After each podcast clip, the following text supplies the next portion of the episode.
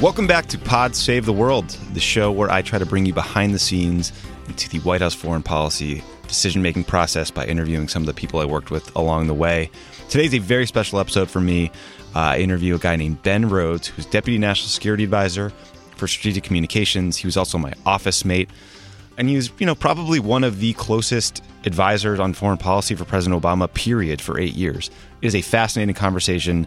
Ben led the talks with Cuba about reestablishing diplomatic relations. He was in all the big meetings and all the big decisions along the way. I think you're really going to enjoy it.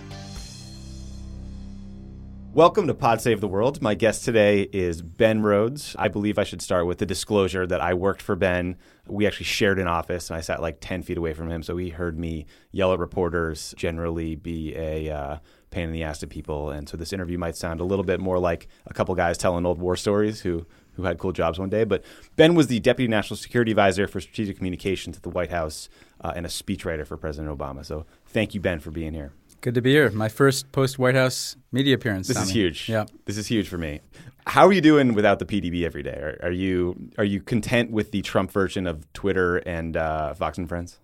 Uh, it's a good question. Uh, you know, I think having been there for eight years, on the one hand, what the P D B does is it essentially aggregates the worst things that are happening in the world for you, um, including the things that are kind of coming down the pike that you know, might not be in the newspaper today, but are going to be in a week or two. So you have a bit of a heads up on things. But uh, the other side of it is it's not that surprising. You know, most of the things that you would get in the P D B or in your intel, frankly, if you carefully read the newspaper and follow events, yeah, yes, you might not have certain specific intelligence, but in terms of what's going on in the world, you can have a pretty good sense. Right, right. You had a pretty extraordinary career arc over the last decade. You spent five years working at the Wilson Center for former Congressman Lee Hamilton on projects like the Iraq Study Group, the nine eleven Commission report, and then you joined the campaign as a speechwriter. How did you make that leap from foreign policy guy to foreign policy writer? Well, you know, the thing is, um, I never had a real mapped out career plan, which uh, worked to my advantage uh, because the people I know who had kind of a rigid vision of here's how I get from X to Y to Z tended to box themselves in and not pursue right. opportunities. After doing the nine eleven Commission with Hamilton and then the Iraq Study Group, uh, what I basically decided is, you know, the nine eleven Commission and the Iraq Study Group basically did as much as you could do in kind of a nonpartisan basis. But uh, I saw that you can only make a difference around the edges and that you actually have to get into politics and you have to get into the, the fight if you want to change direction on foreign policy. So I was adamant that I wanted to get into that two thousand eight cycle. And Obama was the one guy I wanted to work for. So I basically, you know, I knew Dennis McDonough. I knew Mark Lippert, who was the Senate foreign policy guy at the time. And I offered to just work for free. And so did a lot of people. Mm-hmm. But, uh, you know, you get to know people that way. And when a speechwriting job opened up on the campaign uh, in the spring, uh, you know, I jumped on it. Right. So the lesson to all young people who want to work in politics, do a campaign. The, yeah. The lesson is like, you know, if you want to work in the White House, don't have a plan to work in the White House. Right. Um, you know, have a plan to follow people that you're interested in uh, and get on a campaign or get in a congressional office. I mean, people ask me about grad school. I'm like, you know, not many people go from the master's in international relations to right. uh, the White House. They go from a congressional office or a campaign to the White House. Right. So you do a couple years as a speechwriter, and then you make this transition to Deputy National Security Advisor for Strategic Communications. Now, that's a big promotion in any situation, but you also happen to be following Dennis McDonough, who you just mentioned, who is like one of the closest aides to Obama, ended up becoming the chief of staff to the president uh, in later years. I'm wondering, what was that learning curve like for you in those early days? Well, you know, in a strange way on the campaign, I ended up doing a job that wasn't that dissimilar from what the Deputy National Security Advisor job was because I was a speechwriter, so I wrote all the foreign policy speeches. But, you know, out in Chicago, a campaign is a startup, and if people figure out that you know something, they go to you. So I had to do a little bit of press. I had to do debate prep. I had to help write policy papers and fact sheets. So I, I had done a bit of the different things that I was going to have to do in the deputy job. When I got it in September of oh nine, you know, I think the steepest curve for me is I think people don't realize you're not just, you know, and you know this, you're not just working in the White House. Uh, you're suddenly responsible for coordinating what the State Department is saying, what the Pentagon is saying, what the intelligence community is saying. So for me, the steepest learning curve was suddenly working with this apparatus of literally thousands of people in the U S government, from embassies to combatant commands to war zones. Right. And you're talking to all those people almost every day.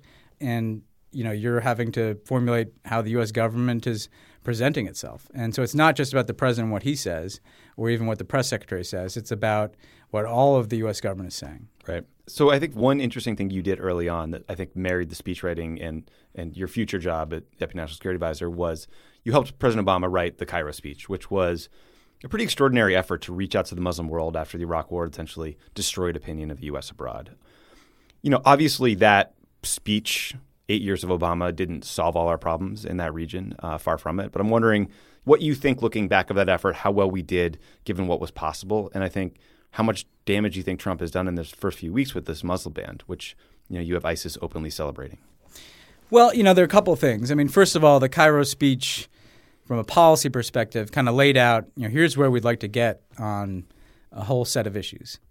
And if you look at it as a report card, Um, there's some things that we talked about that we did that are really important, like an Iranian nuclear deal, right. uh, avoiding a war with Iran, drawing down significantly our troop presence in Iraq and Afghanistan.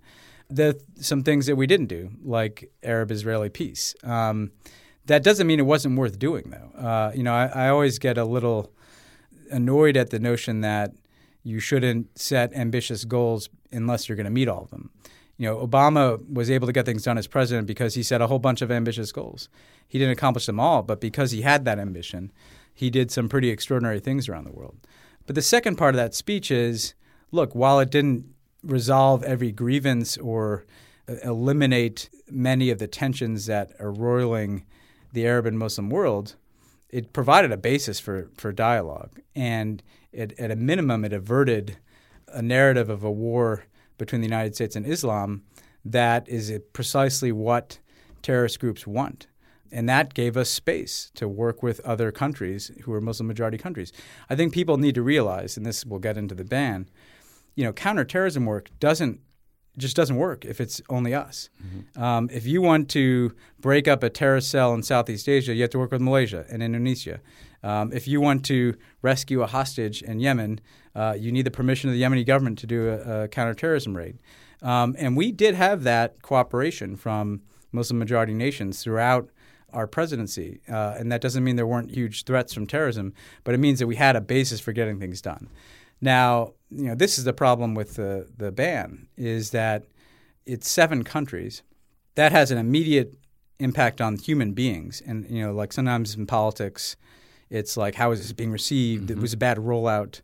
You know, I could care less about the rollout. Yeah, me too. Uh, there are tens of thousands of people whose lives are upended by this. There are translators who work with uh, our military in Iraq and Afga- Afghanistan who cannot get into the country and whose lives may be at risk. There are people who are students, or there are people who uh, are on other exchanges who suddenly their lives are upended. They can't be in touch with their families. They can't travel here and back, uh, and so they're having to – you know, rethink their entire lives. Um, that's the first point. The second point, though, is that the negative impression that this creates across the entire Muslim world is profound, not just in these seven countries.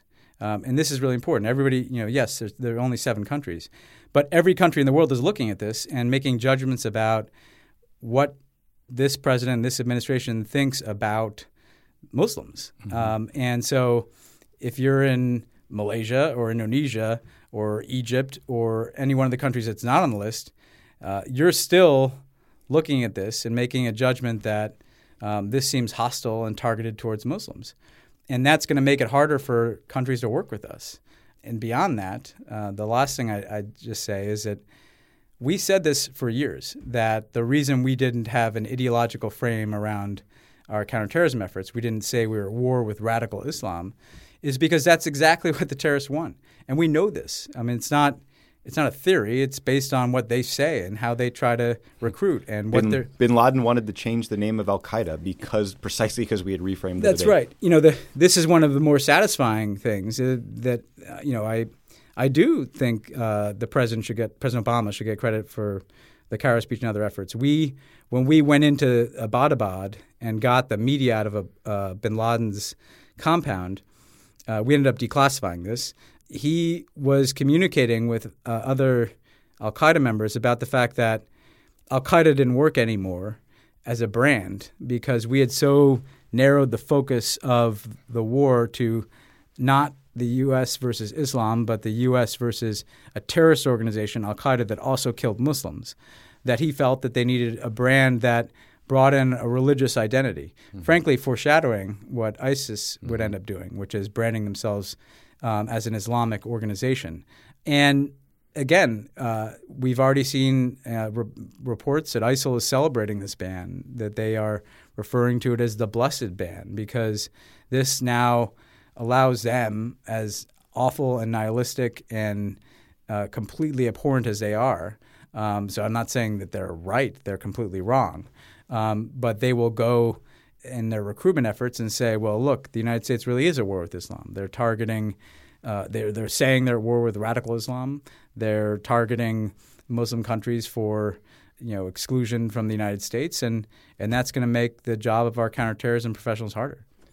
You mentioned the need to work with partners, and I think, you know, it's a really interesting point, right, because there are some countries that are willing and able to help us and have – strong intelligence services, militaries, and there's some partners that are lacking capacity, and we have to do a lot of things ourselves in those regions. And it brings to mind Yemen, uh, which is uh, a hotbed for A Q A P, Al Qaeda in the Arabian Peninsula, from which has emanated some of the most dangerous attacks during President Obama's time uh, in the White House. And I read you know, earlier that they are actually going to tell the United States that we can no longer conduct unilateral missions in Yemen. And I'm wondering what you think the consequences of that decision might be. And you know, reading about this Yemen operation that Trump approved apparently over dinner with Ivanka and Jared Kushner, and not in the White House Situation Room, like leafing through a concept of operation that detailed the plan. I'm wondering, you know, is that normal? Uh, is that dangerous? I mean, what, what's your take on this, having probably worked on this issue? Well, look, you know, when when we would have a counterterrorism operation like that, that is a ground operation, a risky operation, a special forces operation, that was always put through a very rigorous process. You would have meetings at different levels of the government to review the plan. So the people who are at the deputy level, the deputy secretary of defense and state and vice chairman of the Joint Chiefs, they all review the plan. And then it goes up to the principals level, the cabinet level, and the national security advisor and the secretary of defense and the chairman of the Joint Chiefs. They all review it. And then it goes to the president for, for his review and ultimate approval. And what you do in that process is you identify the vulnerabilities in the plan, uh, and you think through whether or not it's worth doing uh, or not. So no, President Obama never would have made that type of decision, you know, over dinner. Um, he would have made it around the table in the Situation Room or in the Oval Office with a group of the right advisors, to include, you know, military intelligence and counterterrorism advisors. And look, uh, this points to the risk, because we put a lot of time and effort into trying to minimize civilian casualties in our counterterrorism operations. Part of that is a moral obligation. And part of that also is, if you are engaged in operations in another country that are taking the lives of civilians, ultimately that government is going to say, you can't do that here anymore because it's creating too much problems for us. Uh, and so from what I've read about this raid, tragically, we lost a Navy SEAL, um, and a, a significant number of civilians died for this type of operation. And now we see a potential consequence, which is, if the Yemeni government is saying you can no longer do these types of raids here, well, what is that going to mean the next time we need to rescue a hostage, or we need to go after a high-value al-Qaeda in the Arabian Peninsula figure um, who we might be able to have an opportunity to detain? You know, this is why cooperation is not like an end in itself, because we all want to feel like we're all getting along. It's it's very practical. You know, if we If we don't get buy-in from other countries, we can't get things done around the world. Mm-hmm. Yeah, especially in a place like Yemen, it's unbelievably dangerous. More nerdy foreign policy coming up on Pod Save the World. It's time to make your next move with Squarespace, and remember this code, Save the World. If you're starting a business, changing careers, or launching a creative project, you're going to need a website. Lock down your next move with a unique domain and create a website around your new idea. With Squarespace's all-in-one platform, there's nothing to install, patch, or upgrade ever. Create a beautiful website or online store with an award-winning template, the most beautiful way to present your ideas online. Squarespace is used by a wide range of creatives, people, and businesses, musicians, designers, artists, restaurants, and more. And Squarespace provides award-winning twenty-four seven customer support. Make your next move with a beautiful website from Squarespace. Use offer code SAVETHEWORLD for ten percent off your first purchase of a website or domain. That's ten percent off your first purchase of a website or a domain by using the offer code SAVETHEWORLD. Make your next move. Pod Save the World is also brought to you by Blue Apron. Not all ingredients are created equal. Fresh, high-quality ingredients make a real difference, so it's important to know where your food comes from. Blue Apron has a more sustainable food system that includes partnerships with local farms, fisheries, and ranchers all across the country. And Blue Apron is just fun to use. I made some amazing samosas the other night with my girlfriend. They tasted great. I felt like I had accomplished something. I had a glass of wine because it was a Tuesday, and why the hell not? I deserve it, right? So Blue Apron is also more affordable. For less than ten dollars per person per meal, Blue Apron delivers seasonal recipes along with pre-portioned ingredients to make delicious home-cooked meals. There's a huge variety of options that are easy to make and come fresh every time.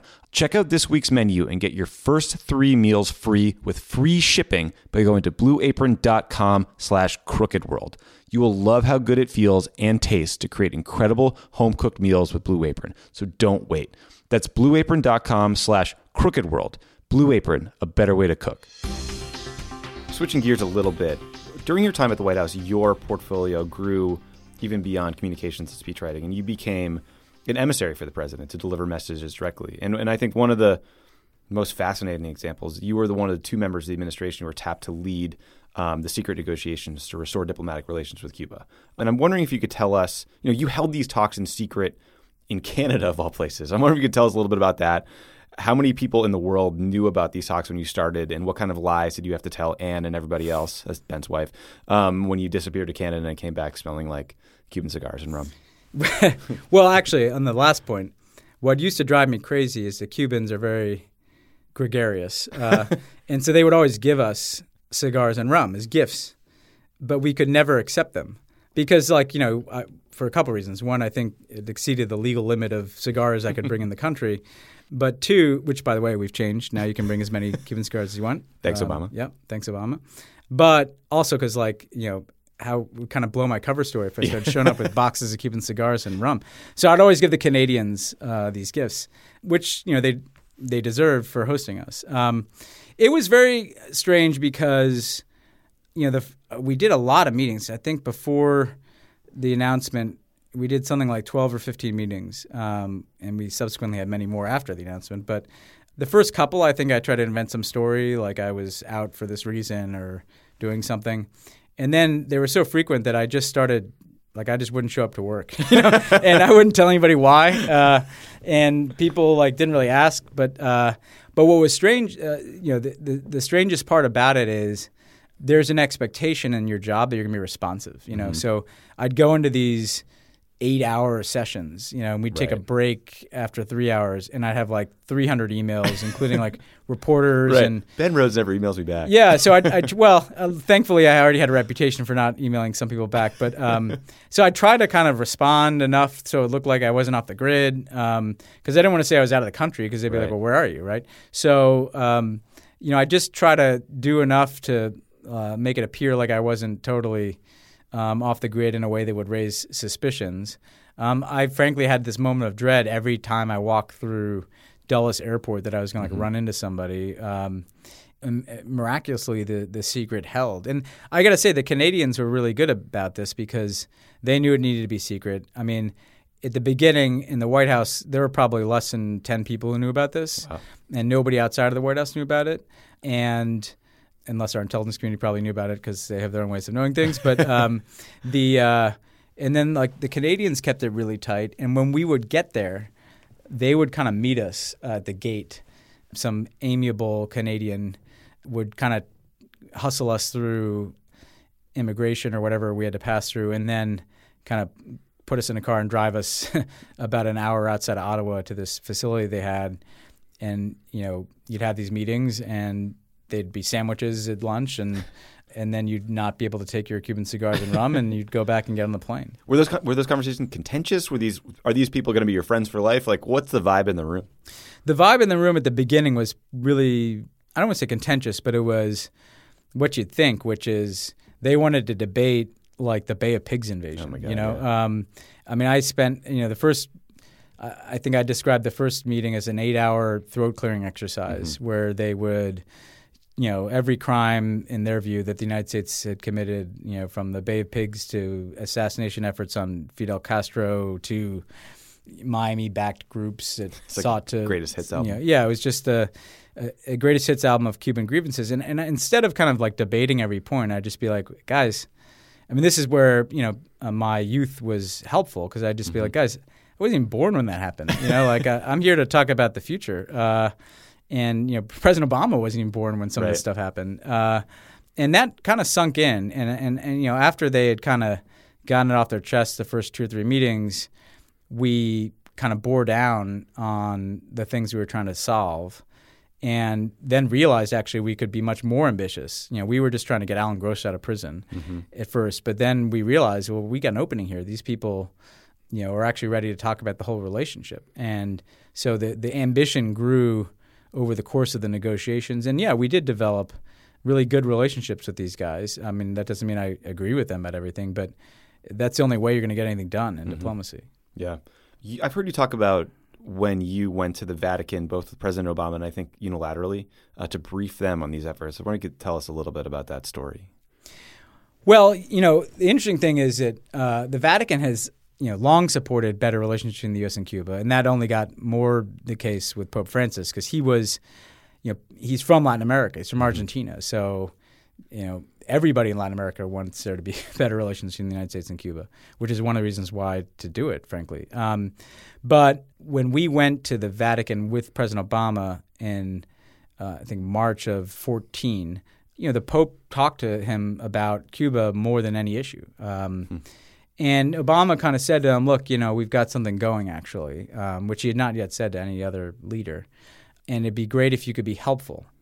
And we basically communicated to them that they, if they would offer that assistance formally, mm-hmm. that would be useful. You know, so we ended up getting a letter sent to Obama and Raul Castro that was essentially the same letter that said, we're ready to be helpful as it relates to efforts to resolve prisoner issues, which to us was Alan Gross and mm-hmm. the Cubans was a handful of people in prison in the Alan United States. Alan Gross was a U S A I D contractor who had been detained for four or five years at that point? That's right. He he was a U S A I D subcontractor who was working on kind of democracy programming, detained early in our administration. Um, and we knew we couldn't politically – I mean, humanitarian-wise, we wanted him out mm-hmm. um, for his sake. And politically, we, we weren't going to improve relations with Cuba while a guy like that was in prison. And al- also offering to be helpful on the broader relationship. When we went back to the Vatican in October of uh, fourteen, we had actually f- basically finalized a series of agreements that were then announced in December. So the Vatican was really surprised by that. Like they didn't know mm-hmm. like we were that far along. I think they thought they were hosting a meeting when in fact uh, – and they were, and we were there for several hours, but – they instead were essentially receiving these commitments we'd made, which, by the way, that was the role they played that was indispensable because, you know, we can't trust each other. you know, right, uh, right. How, how could they trust that we were going to do what we said? How could we trust that they were going to do what they said? So if we deposited those commitments at the Vatican, they were essentially a guarantor. Nobody could go back on something that they told the Pope. You right. know? And the, the Vatican could have come out and said, well, wait a second, these guys told us they were going to do X and they didn't. And so that's why, you know, and only they could play that role because they they have uh, a degree of respect and neutrality um, in both countries and around the world. Um, and so it's like really emotional because, you know, th- they were overwhelmed. I remember there was one Vatican official who was like in tears because uh, he'd li- lived and worked in Cuba. And it gave me an initial impression of, as to how big a deal this is going to be around the world. And the weird thing about it is, you know, I'm relatively anonymous. You know, I'm not John Kerry when I go someplace. So when I walked out of the Vatican, I'm just some guy walking down the street in Rome. You know, me and Ricardo went and got a nice, like, you know, dinner of, like, pasta and calamari and red wine and stuff. And we're like, shoot, we know this secret, you know, that's going to yeah. really blow everybody's minds here. Uh, uh, so it was, it was uh, this weird calm because the deal was done, but it wasn't public yet. And so you... you're carrying around this this piece of information that you know is going to kind of mm-hmm. you know, send shockwaves out around the world. Yeah, I think one of the proudest moments I had in my life of having worked for President Obama, and one of the moments I missed working at the White House the most was when you guys went on that trip with the president to Cuba. Yeah, I'm wondering, I mean, is there a moment or, or an event that jumps out at you? Uh, was it as earth-shattering as it looked from T V? Hard-hitting questions, I know. Yeah, no, well, it, it was. I mean... Uh, You know, I'd been to Cuba by that point a few times, but uh, landing in Cuba on Air Force One, you know, first of all, what's strange about going to Cuba is it is like ninety miles from Florida. Like, you fly over the Keys, and then you're, like, in Cuba in, like, five minutes. So, like, the absurdity yeah, the of, of, of how removed we've been, given how close we are, sinks in. But then you think, you know, the Bay of Pigs invasion and the Cuban Missile Crisis, and then here's Air Force One landing.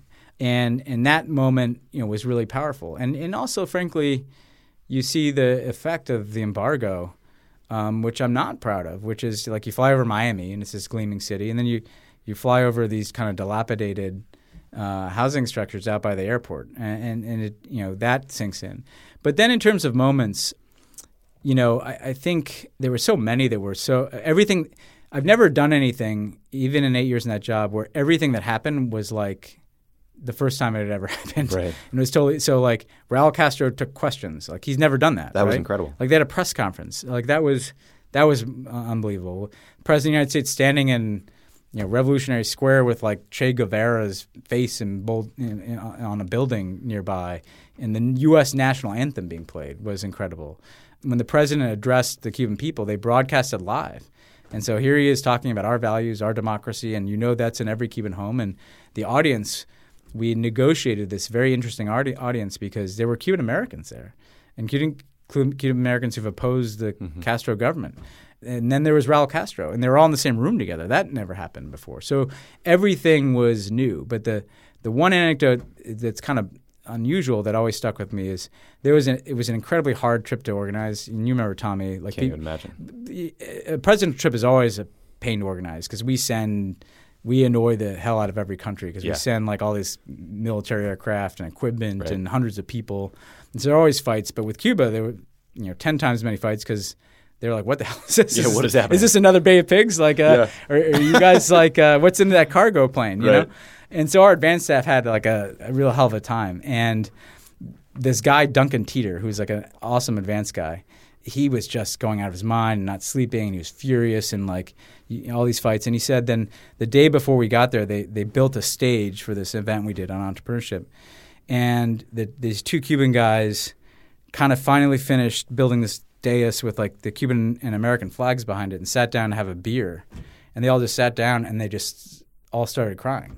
That's because they're just looking at these flags together. Yeah. And they're like, w- you know, wait a second, this is real, you know? Yeah. You know what? Raise a beer for all the advanced staffers out there who did heroic they're the work heroes, man. For no credit and never oh, yeah. slept on they those made trips. Everybody else look good and, yeah. and never got credit. They made all of us look yeah. good and saved our asses when we got lost and like. Well, well I'm curious. Look, I, I'm curious about the Trump international trips. Uh, oh, my God. Because, like, um, you know, look, some of it, the machinery government kicks in and mm-hmm. the State Department moves things around. And But, you know, actually it takes a lot of work. And uh, I'd watch the first couple trips to see how those come off. Mm-hmm. Yeah, seriously.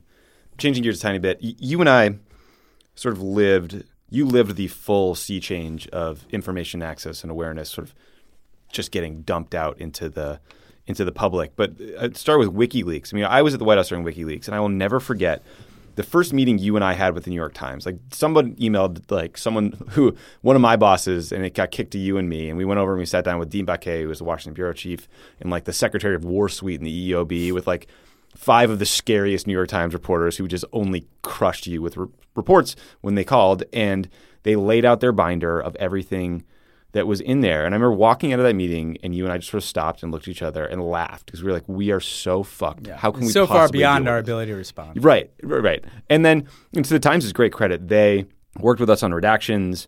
But then you flash forward to the last day's administration. The president uh, pardoned Chelsea Manning for, for leaking those documents, rightly in my opinion.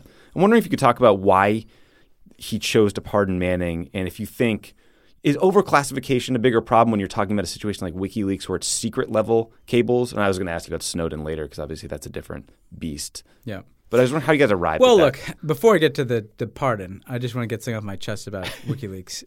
Like, and you're right. Like it was, the scope of the release of the cables was beyond our ability to comprehend. Like they've done some stuff in Iraq before you finally mm-hmm. deal with that. This was all around the world. And it did put lives at risk. You know, we had... I remember meeting a guy in, in one of our embassies overseas who told me that he had been at our embassy in Canada he used to meet with, you know, people coming to our embassies meet with us all the time. Mm-hmm. So this guy met with somebody who worked on kind of reservations in Canada, mm-hmm. uh, Native peoples. And he used to say, like, uh, you know, you should know these these are what's happening in the drug trade here. Oh, wow. Human trafficking. And this guy said that, you know, that was all in the cables because then they read a cable, sent it back. Yep. And that after um, the WikiLeaks things, that guy just disappeared. Okay. And I was like, well, what happened to him? He's like, I don't know. He's gone. Like, I, you know, There's I don't no know if harm came to him or if he just got scared and moved somewhere. Point being is just one small example of uh, – so the one thing I take issue with at the time, so we had these debates with Dean, who's a wonderful guy. Mm-hmm.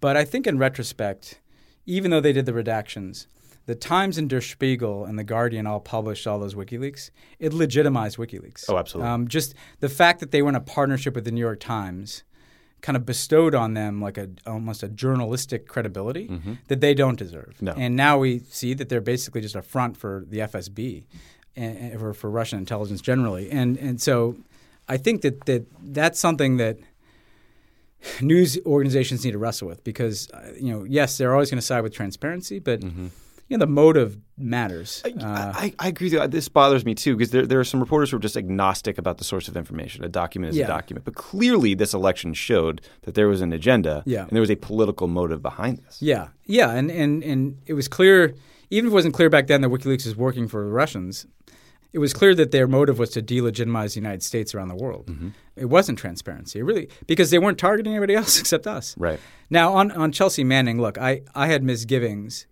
But the reason why I think that, you know, the president did it, and again I think is appropriate to do, is not – you have to look at what he did. He did not pardon her. Mm-hmm. Um, so he did not absolve the crime. He did not in the explanation say, well, this is because she was just right. trying to do something for transparency. It wasn't a, uh, an absolving of her right, motives. Right. It was commutation. It was a, just the conditions, the, the nature of the sentence and the conditions she mm-hmm. was in were untenable. It was a mercy. An act of mercy uh, that essentially, you know, here's somebody who got a much longer sentence than, sentence than somebody usually does for that kind of thing, who was being held in really extreme circumstances given who she is. And I think he just felt like, you know, she's paid for this. She's expressed remorse. You know, she served time. And there's like a cruelty to having her serve out her entire sentence. And that, yeah. you know, that's, uh, I think, what ultimately informed him. Yeah. Not any positive view of her or WikiLeaks. Sure, sure. You're listening to Pod Save the World. Stick around. There's more great show coming your way. Betterment's mission is to help people manage and grow their wealth. Betterment has developed smarter technology that automates investing and helps you make better financial decisions and invest for your personal goals. It's the better way to invest your financial future. Make sure that you and your family are set up for success. It's actually a better way to invest your money. Betterment combined time-tested investing principles with the transparency and ease of use you expect from great technology, focusing on lower fees and taxes. This is very important, guys. Keep an eye on those fees. Uh, they will get you. Betterment manages your investments with the same strategies that financial advisors use with clients who have millions of dollars. And here's what you might find refreshing. Betterment really cares that you reach your financial goal, and that's why they keep their fees low. Investing involves risk. Right now, you can get one month managed free with Betterment. To learn more, visit betterment.com slash crookedworld. That's betterment.com slash crookedworld. See how Betterment can help you improve your investments today. Go to betterment.com slash crookedworld. Betterment. Investing made better. I was gone for Snowden, but from the outside, that looked a hundred times worse. And just to help people understand the nature of how these are different, the WikiLeaks cables were, were State Department cables. They were secret level. They were information about, you know, reports back, classified, yes, but less sensitive. We, Snowden released top secret, some like programs I wasn't read into about how we collect information on adversaries. Some of the most sensitive sources and methods we have, period, in the world that make it harder for us to collect information probably today on Iran's nuclear program or on the Russians or on name your thirty-one flavors of bad actors. So I'm wondering, what the hell was that like? How did you guys deal with that? Yeah, look, and that was even worse. And well, and the funny thing is, like, I would sometimes meet with um, journalists, you know, opinion journalists. So I, I'm, you know, people who are, work for magazines and stuff who are liberals and. And they kind of be like, come on, you got to sympathize with Snowden, you know, because they just figure like, you know, temperamentally you're mm-hmm. liberal. and you know. yeah, yeah. But no, like, because first of all, number one, if the guy had gone to the mall and held a press conference and faced the consequence, I would have a ton of respect for him. Mm-hmm. Daniel Ellsberg did that. Yep. Daniel Ellsberg didn't go to Russia, right? Number two, he could have put out the information in a different way. Yeah. If he wanted to convey the scope of our metadata collection, there are ways to do that without putting out the blueprints. Yeah. Um, and this is why, like, I, I think his motives are not pure. I've never believed for a second that that guy was just a transparency activist or a privacy activist, or because why put out all the blueprints of how we do this? Mm-hmm. And this is what, you know, he didn't just put out the fact of metadata collection. It, literally, it showed other countries, including hostile ones, like the blueprints for how the U S gathers intelligence. And, you know, that that has enormous ramifications that, you know, I can't even begin to uh, fully capture because, you know, I'm not a intelligence professional.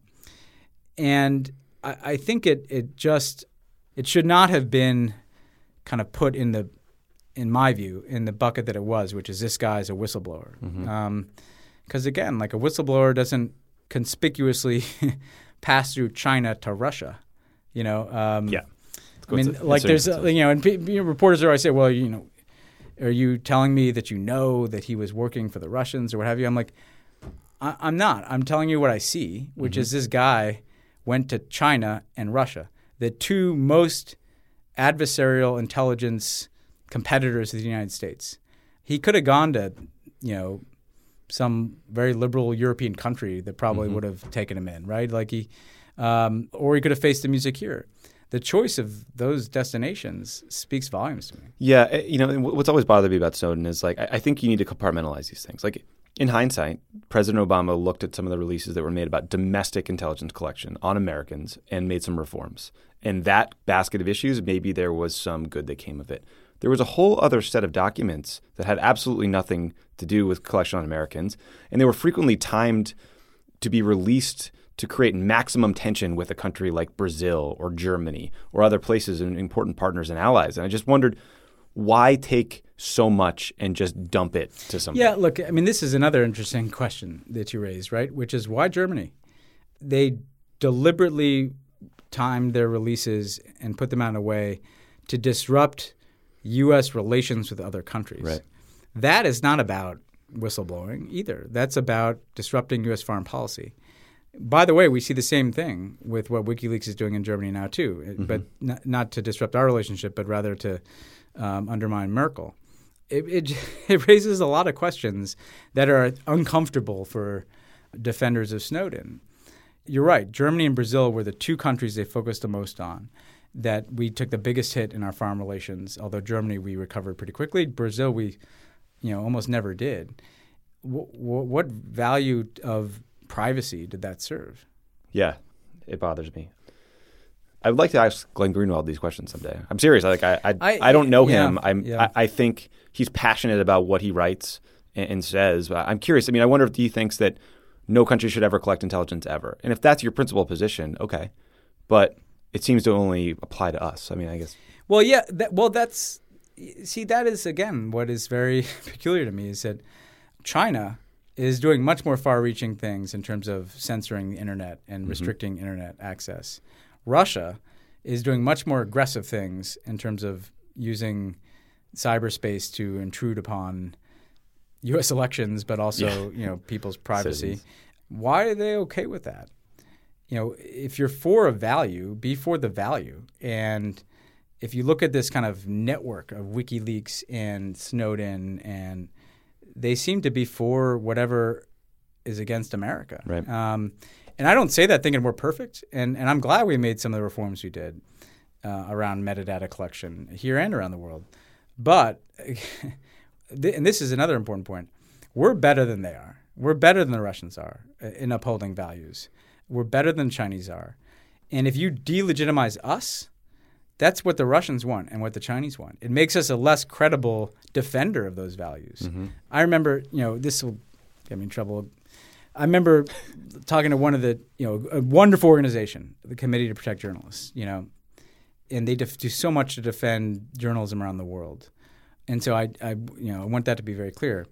But, you know, they, they had the kind of sc- scathing report about us that had stuff in it like the press pool at the White House didn't get access to, like, certain meetings the president had. Or, Tiger Woods uh, golfing with Obama. Yeah, or like, you know, there just wasn't a pool spray in this yeah. meeting, or we talk on background, or, you know. And look, these are all legitimate points that we can debate. I'm not saying that, you know, you know they might not have a point that, you know, we seek to put information out in ways mm-hmm. that, like, reach certain audiences, or right. but we're a communication shop. But, that's what we do. Yeah, but the the problem to me is when that is, like, kind of in some big ball of information together with, like, countries that are, like, literally killing and jailing journalists, you yeah. know? Yeah. Like, there has to be a hierarchy. The U S gets more criticism because we're the U S, and I frankly think Obama got more criticism because he was Obama, and they knew temperamentally he was, like, their, he, there was never going to be a more progressive president. Mm-hmm. So we're going to hold him to a much higher standard than we'd ever hold anybody else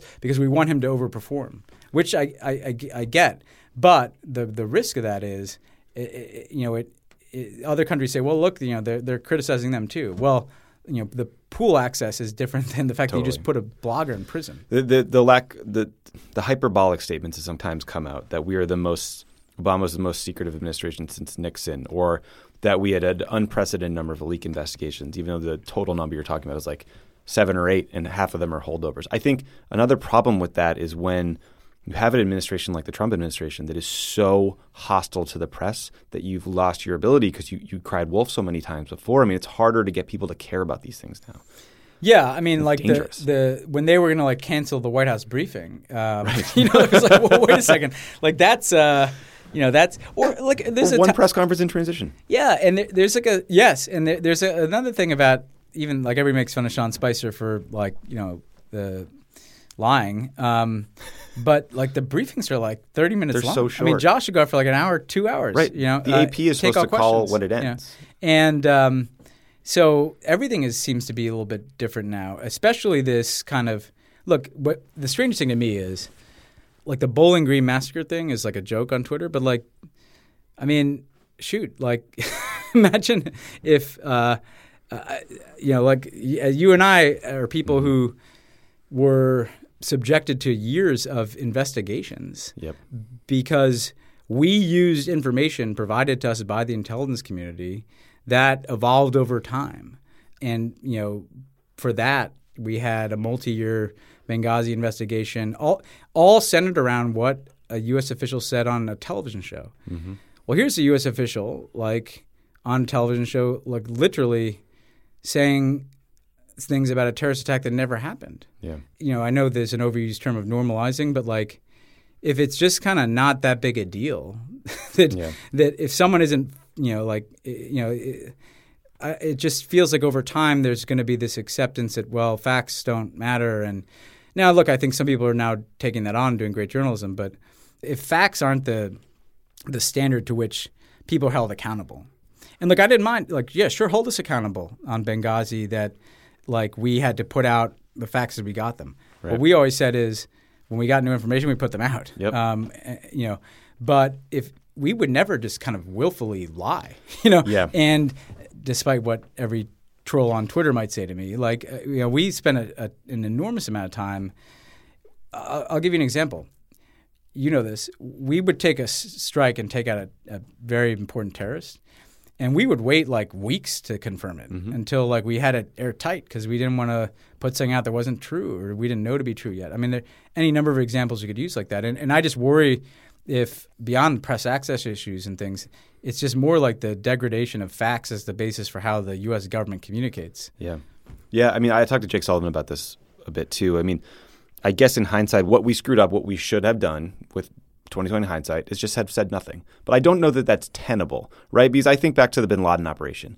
And John Brennan, who had been hunting Osama Bin Laden for fifty years of his life, who had lost friends in terrorist attacks, we, you and I asked him if he would brief what happened in the operation like the day after it occurred because he was one of the few people on the planet who knew what happened. And he misstated some facts based on the best rundown of what we thought had happened at the time. And we were savaged for that, for saying that Bin Laden had used a woman as a human shield or had a gun um, when he was just repeating back what he had been yeah. told. But the bigger thing – I'm going to make a bigger point on that, which is like the delegitimization of Obama went so far beyond birtherism. We – I won't say we. I'd say he, President Obama, you know, literally together, you know, ordered an operation that killed Osama bin Laden. Yeah. And like within two days, we were getting attacked because like John Brennan had like been told an early version of events in the fog of war, you know, about whether or not bin Laden had a gun or not, that we then clarified, right?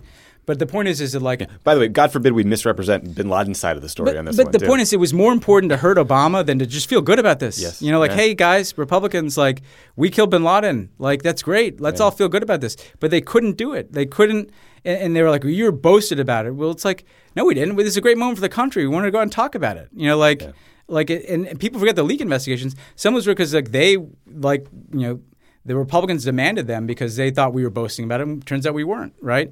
But, like, I'll, I'll never forget when the Lib- when Gaddafi was killed, um, John McCain and Lindsey Graham put out one of their, you mm-hmm. know, statements, long statement, and they praised, like, French and, you know, they had a narrative, right, that mm-hmm. we, quote, unquote, lead from behind, which, for right. the record, neither you or I ever said. Not accurate um, either. And so their narrative was the Europeans did this and we didn't, when in fact we did most of it. You know, we took out Gaddafi's air defenses, and to the very end we were flying missions to support every combat operation. We were doing targeted drone strikes. Like, we were the most important country in that effort.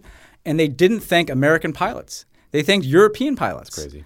I mean, that's insane. And, and it, they they wouldn't let Obama have a shred of credit for anything. Even the things that they wanted to have happen. They wanted the Libya intervention to go forward. Right. They certainly wanted to kill bin Laden.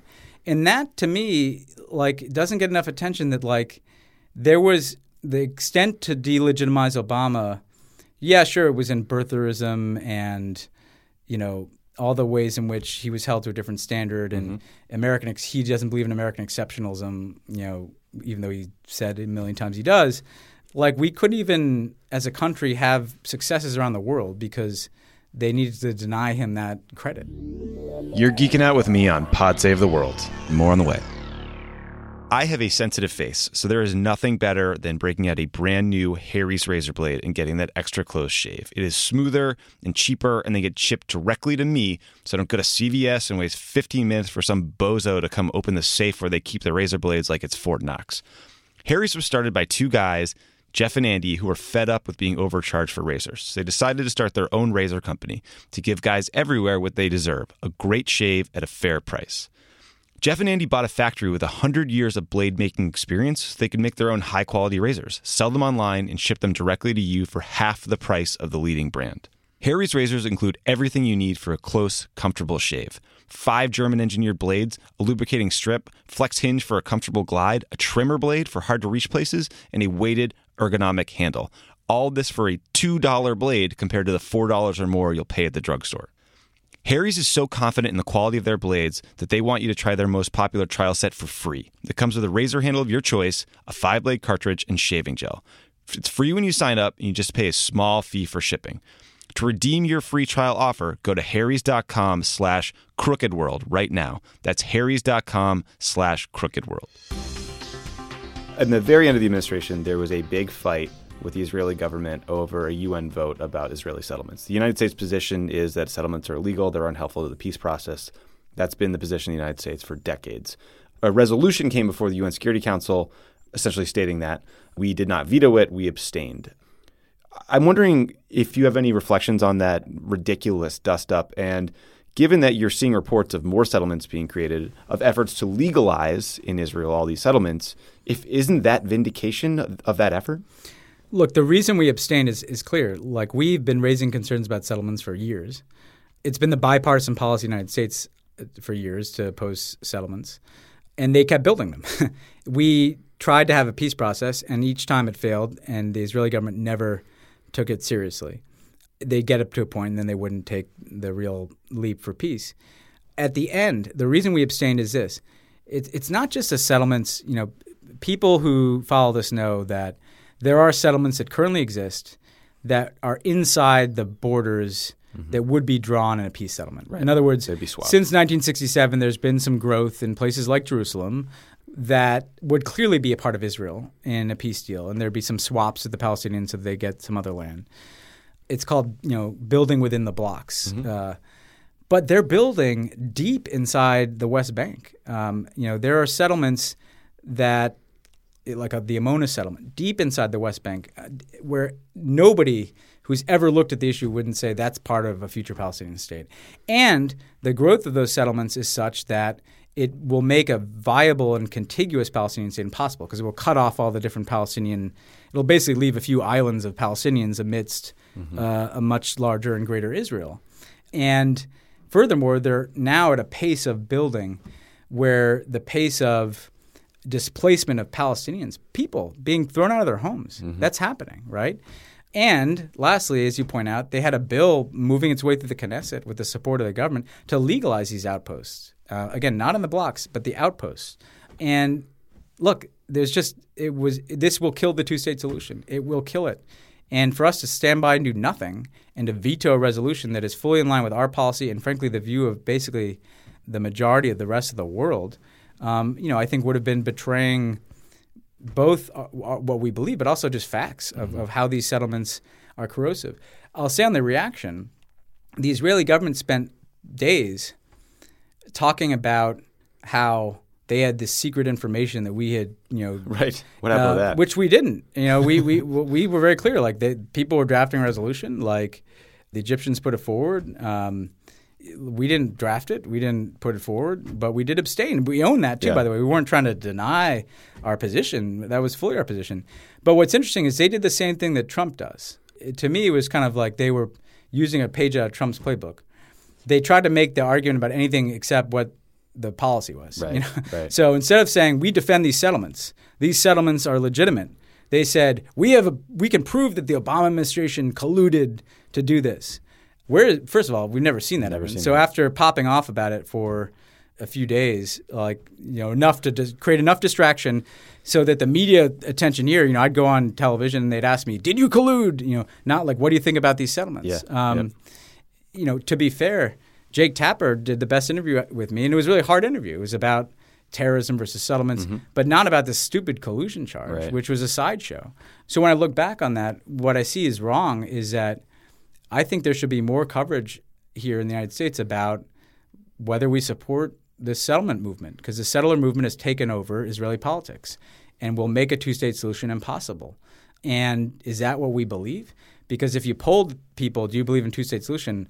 Every member of Congress almost would say yes, and yet they're supporting an Israeli government that is making that impossible. Mm-hmm.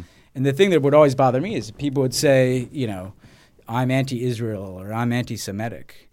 No, I'm not. I'm totally pro-Israel. That's what informs my belief that Israel will be secure in the long term with a two-state solution, because I think it would be very bad for Israel um, if essentially their entire foreign policy more and more has to be about defending the settler movement. I mean, when I look back, you know, I think back to the major summit we had with the Palestinian Authority, with Abbas, with Mubarak, with President Obama, um, with Netanyahu, and, and all the time and effort President Obama put into this, all the things that were never reported that we offered him to try to get to a two-state solution. I just wonder, I wonder if we were wrong to believe that it was possible with him in charge. If maybe his pol- the charitable view is his politics didn't allow it. The less charitable view is he just wasn't committed to getting a deal.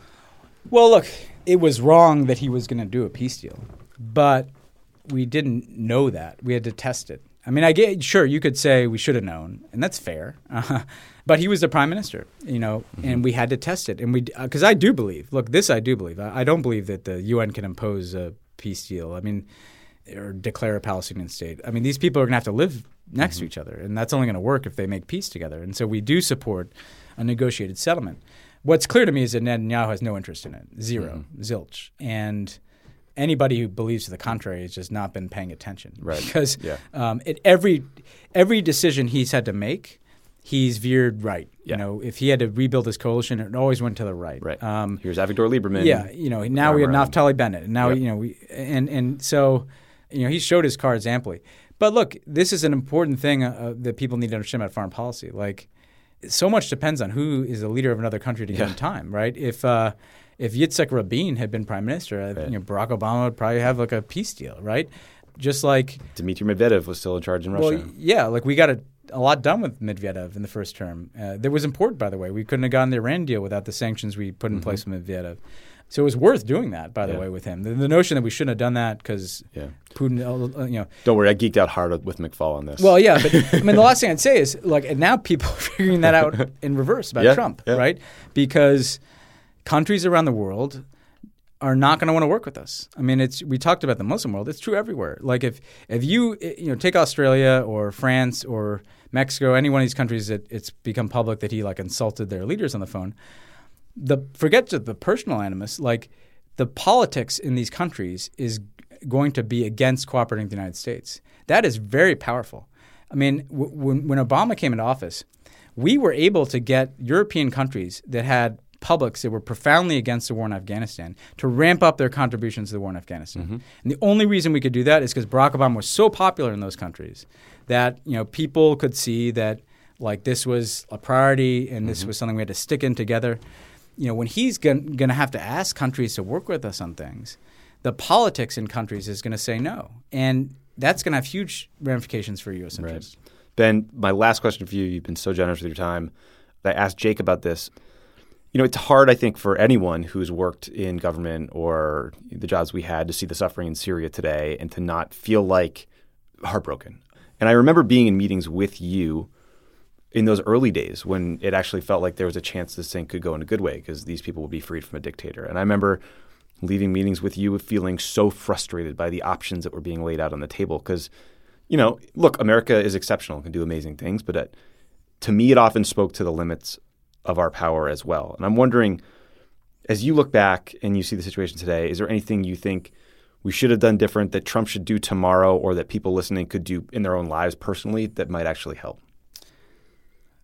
Well, you know, it's the hardest thing. Like, you know, we'll be thinking about this for the rest of our lives. Um, what I'll say, though, is that I actually had an evolution in a, the opposite direction of a lot of people. In other words, you know me, Tommy. Like, mm-hmm. I started out, I was very interventionist. You know, let's go, mm-hmm. let's get take Assad out, right?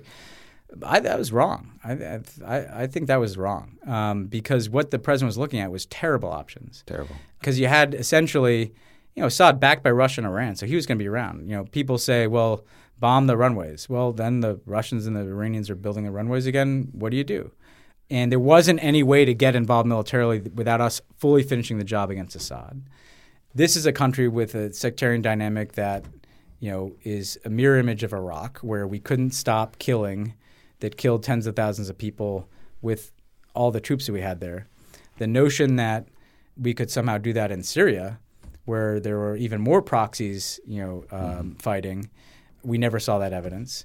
The opposition uh, has significant amounts of, you know, good folks who just want a better life. It also has Al Qaeda and ISIL and Hezbollah. And and you could take uh, Assad out tomorrow, and who would be in Damascus? ISIL and Hezbollah and Al Qaeda. Right. Um, and and they, by the way, they'd still be killing each other. I mean, the, you know, they, they would. The fighting is so sectarian and so entrenched and is supported by so many proxies right. that, like, the even if you decapitated the regime tomorrow, the war would be just as bad. Right. And and so I just never saw uh, in every meeting any option that could credibly make it better and that wouldn't prove to be enormously costly to the United States. Um, so what do you do? I mean, you, I mean, and look, you know. I think the beginning is the time that's most interesting to think about. And I don't think arming the rebels, that was always, I think, a false talking point. I mean, we, we basically ended up doing what was recommended a few months later, you know, and yeah, yeah. there just was never an option that was of a scale that would have, like, won the war uh, at the beginning. But the what do you do? You, you, you, you know, one thing you do is you you try to alleviate the humanitarian suffering. Mm-hmm. And that's why we focus so much on refugees. And right. we provided billions of dollars in humanitarian assistance to support the neighboring countries. And you try to – one thing you try to do, and we were beginning to do this, is create pockets that are more secure. So humanitarian corridors. Not, not, not corridors per se, because that becomes a no-fly zone, which okay. means you're dedicating all your resources in one place and there you're not looking at other right, places. Right. But, you know, if we basically cleared out the border with Turkey, we, you know, mm-hmm. from Kobani we moved um, westward and evicted ISIL, and now we're moving down to Raqqa.